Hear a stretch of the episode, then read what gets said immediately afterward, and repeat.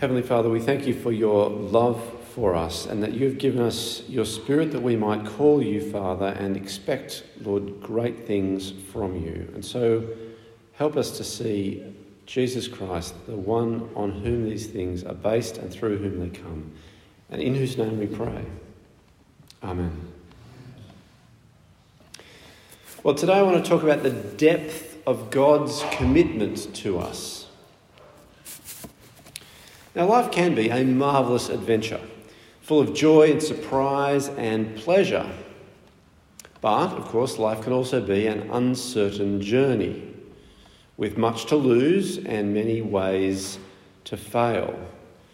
And sometimes, even, life is a you know, terrible storm, with darkness and thunder, cold and howling winds, and trees falling all about you. There are certain Bible passages that people turn to in these kind of uncertain, dark moments. Psalm 23 is one of them. The Lord is my shepherd. I lack nothing. He makes me lie down in green pastures. He leads me beside quiet waters. He refreshes my soul. He guides me along right paths for his name's sake. These words remind us of God's care. They breathe peace and calm. Even though I walk through the darkest valley, I will fear no evil, for you are with me. Your rod and your staff, they comfort me. These words remind us of God's power and protective presence, and they inspire courage in us. And our passage from Romans 8 is one of those passages that you can turn to in times of storm and darkness, because it includes words like these we know that in all things, God works for the good of those who love him, who have been called according to his purpose. And so, whatever we face, whether it's hard or easy, God works for the good of his children in it and through it. And maybe we can't see this good from where we're standing. It seems like a howling gale. It all feels pretty bad, but we trust this scripture, we trust that at some level, God is working in us and for us, not against us. He is bringing us to Himself despite every test and despite and through all our tears. Or we might look at the way this passage ends, which was picked out as the verse for the day. For I am convinced that neither death nor life, neither angels nor demons, neither the present nor the future, nor any powers, Neither height nor depth nor anything else in all creation will be able to separate us from the love of God that is in Christ Jesus our Lord. Paul's conviction about the unbreakable hold that God's love has upon us puts hope in our hearts and strength in our arms. These are verses about God's commitment to us, which comfort us in trouble. And so today I want to look at two things. Firstly, God's commitment to us from soup to nuts. And secondly, God's indomitable love for us in Jesus Christ. So let's start with this truth God is committed to us from soup to nuts. Now, I enjoy P.G. Wodehouse novels. I don't know if you do too. Hands up, anyone? P.G. Wodehouse, Right. Especially those ones that are about Bertie Wooster and his invaluable man Jeeves. And from uh, these novels, I learned the expression from soup to nuts. The soup, of course, is the first course of dinner, it's the beginning, it's where everything starts. And the nuts are what you have with your cigar and brandy at the end of the night. It is the very end, it's where everything comes to its finale. And so to say God is committed to us from soup to nuts means that God is committed to us from start to finish, from beginning to end, and all the way through the middle too. In verse 28 of Romans 8, Christians are referred to as firstly those who love God, but secondly those who have been called according to his purpose.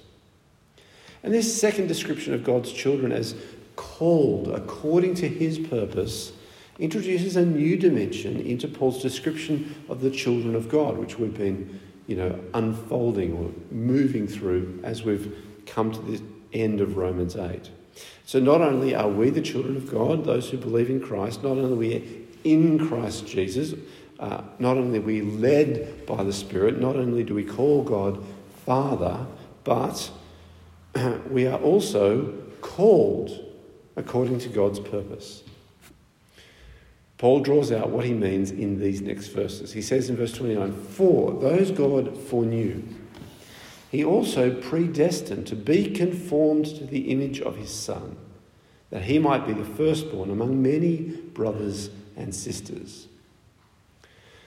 The Bible can say God knew or foreknew and means something like God chose, God set apart, God put his affection on, had a special purpose for.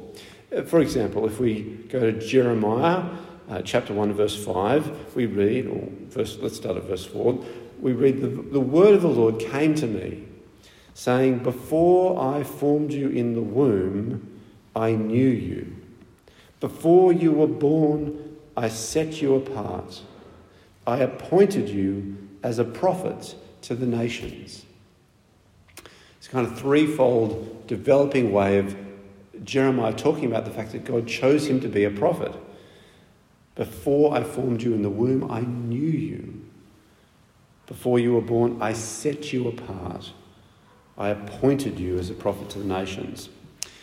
And so, uh, being set apart by God and appointed for something is parallel to the idea of being known by God. We have this also in Romans 11. Um, Romans 11 begins like this I ask then, did God reject his people? By no means. I am an Israelite myself, a descendant of Abraham from the tribe of Benjamin. God did not reject his people whom he foreknew. And so uh, God did not reject his people, he instead foreknew them that is, he set them apart as his own for a purpose and a destiny. He chose them rather than rejected them.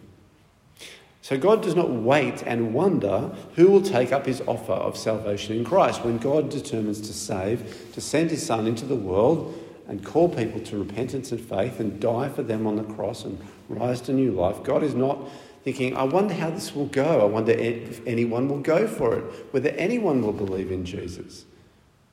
No, we are not God's children because we were wise enough or good enough to repent of our sins and trust in Jesus. Actually, this is God's work in us. For those God foreknew, he also predestined to be conformed to the image of his Son, so that he might be the firstborn among many brothers and sisters. God does not wait to see who will prove suitable and willing to be conformed to the image of his Son. Rather, he plans ahead for it to happen for us. The initiative in our salvation is God's, and the power and the action in our salvation is God's. We are predestined to be conformed to the image of his Son. The image of God's Son is true humanity. This is God's uh, destination for us. It's the way we were meant to be, not bent by sin, not ravaged by mortality, not haunted by fear, but alive to God, full of goodness, free and glorious. This is the image of his Son. There's another way, though, we might think about what it is to be conformed to the image of God's Son. Uh, because what is the image of God's Son? What is the pattern of his career, his life, his way of being? It is to suffer, die, and rise. This is what we see in Jesus. This is the way the New Testament describes him to us constantly as the one who, who came, suffered, died, and arose.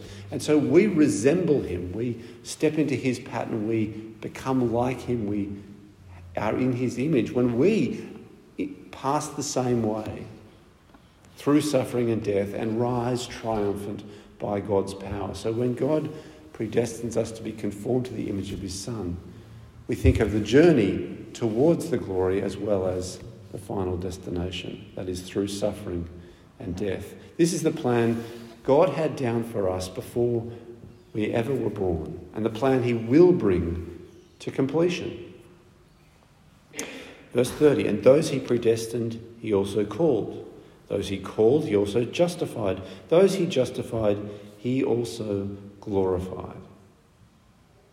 So, if foreknown is the kind of soup course, the very beginning, and glorified is the after dinner bowl of nuts, all these things will come about in the life of God's children because God will bring them about.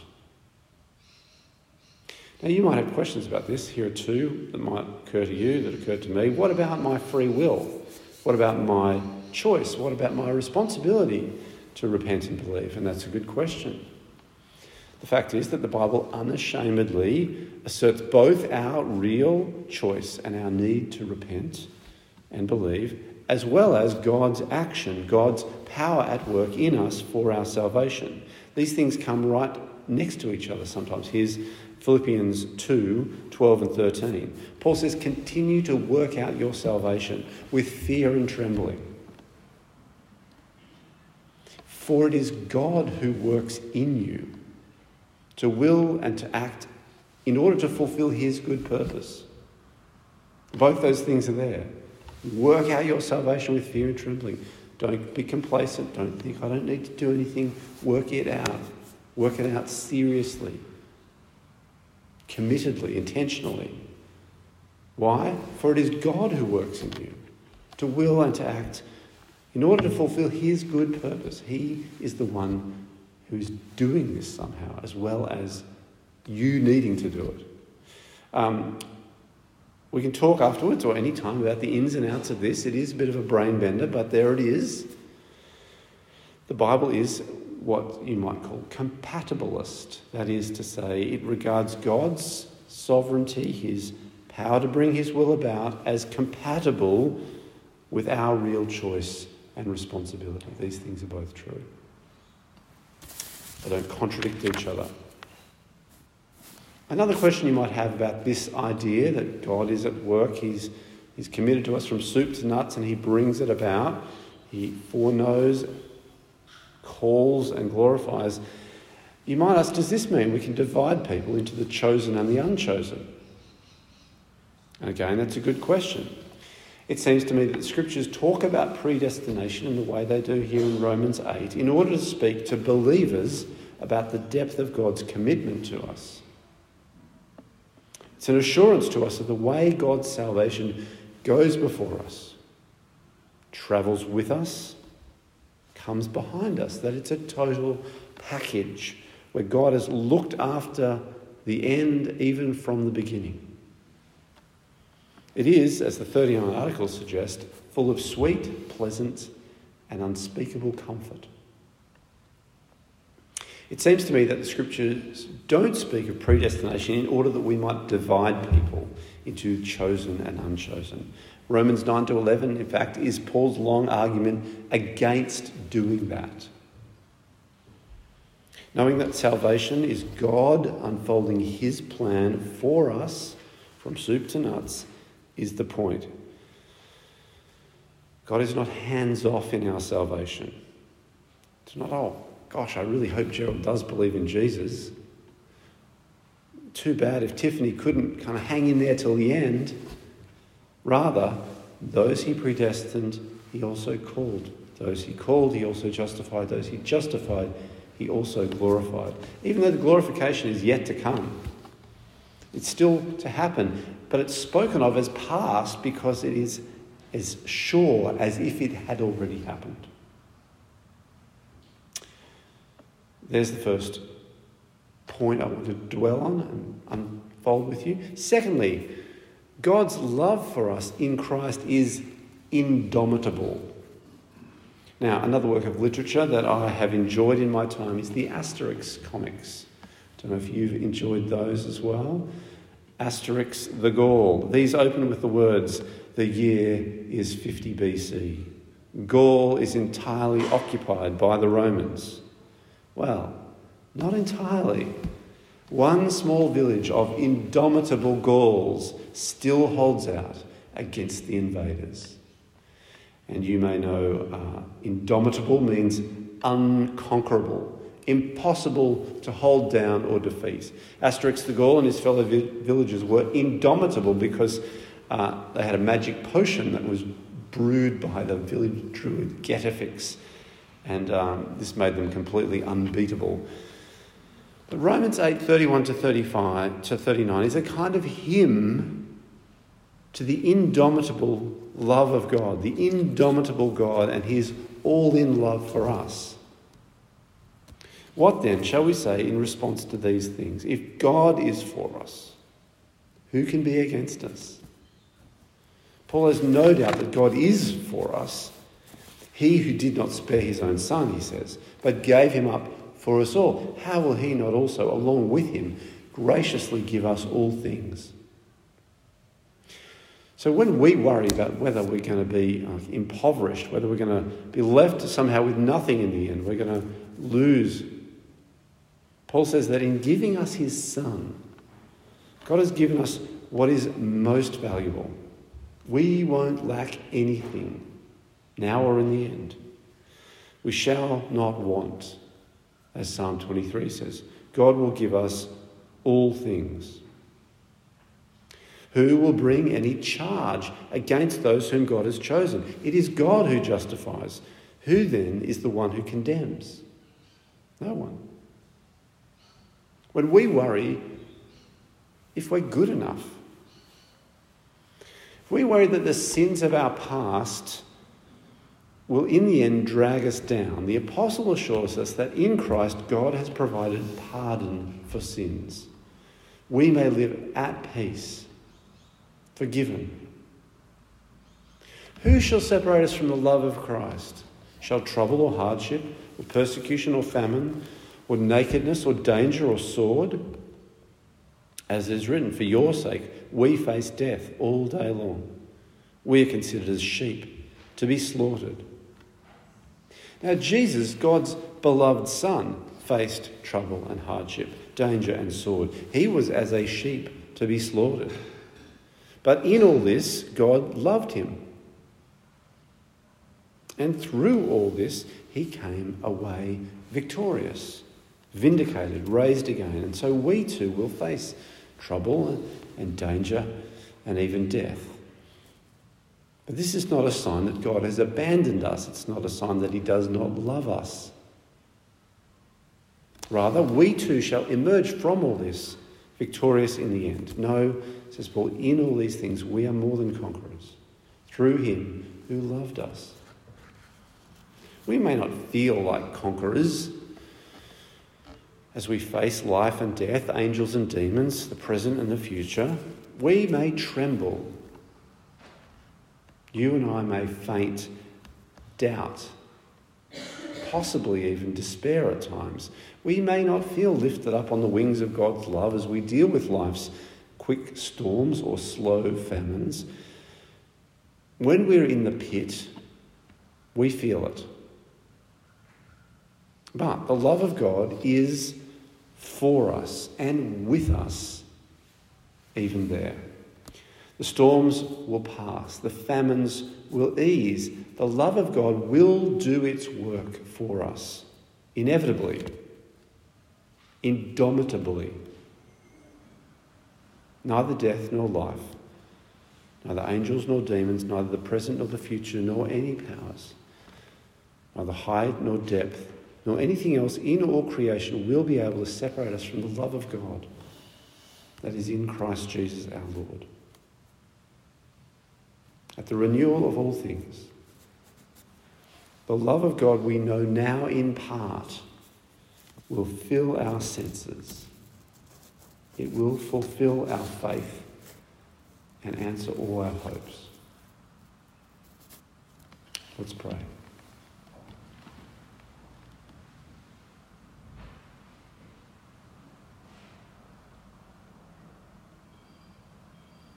Heavenly Father, do assure us of your commitment to us and your love for us. And may that be indeed full of sweet comfort to us. May it be an encouragement for us. May it help us to bear up under all the slings and arrows of outrageous fortune. Help us, Lord, to have the faith, confidence, the conviction that Paul had that because you have not spared your Son, you will also give us all things, that in all our troubles we are more than conquerors through him who loved us, and that nothing and no one can separate us from your love. May these things underwrite our lives and be the wellspring of our action. We pray in Jesus' name. Amen.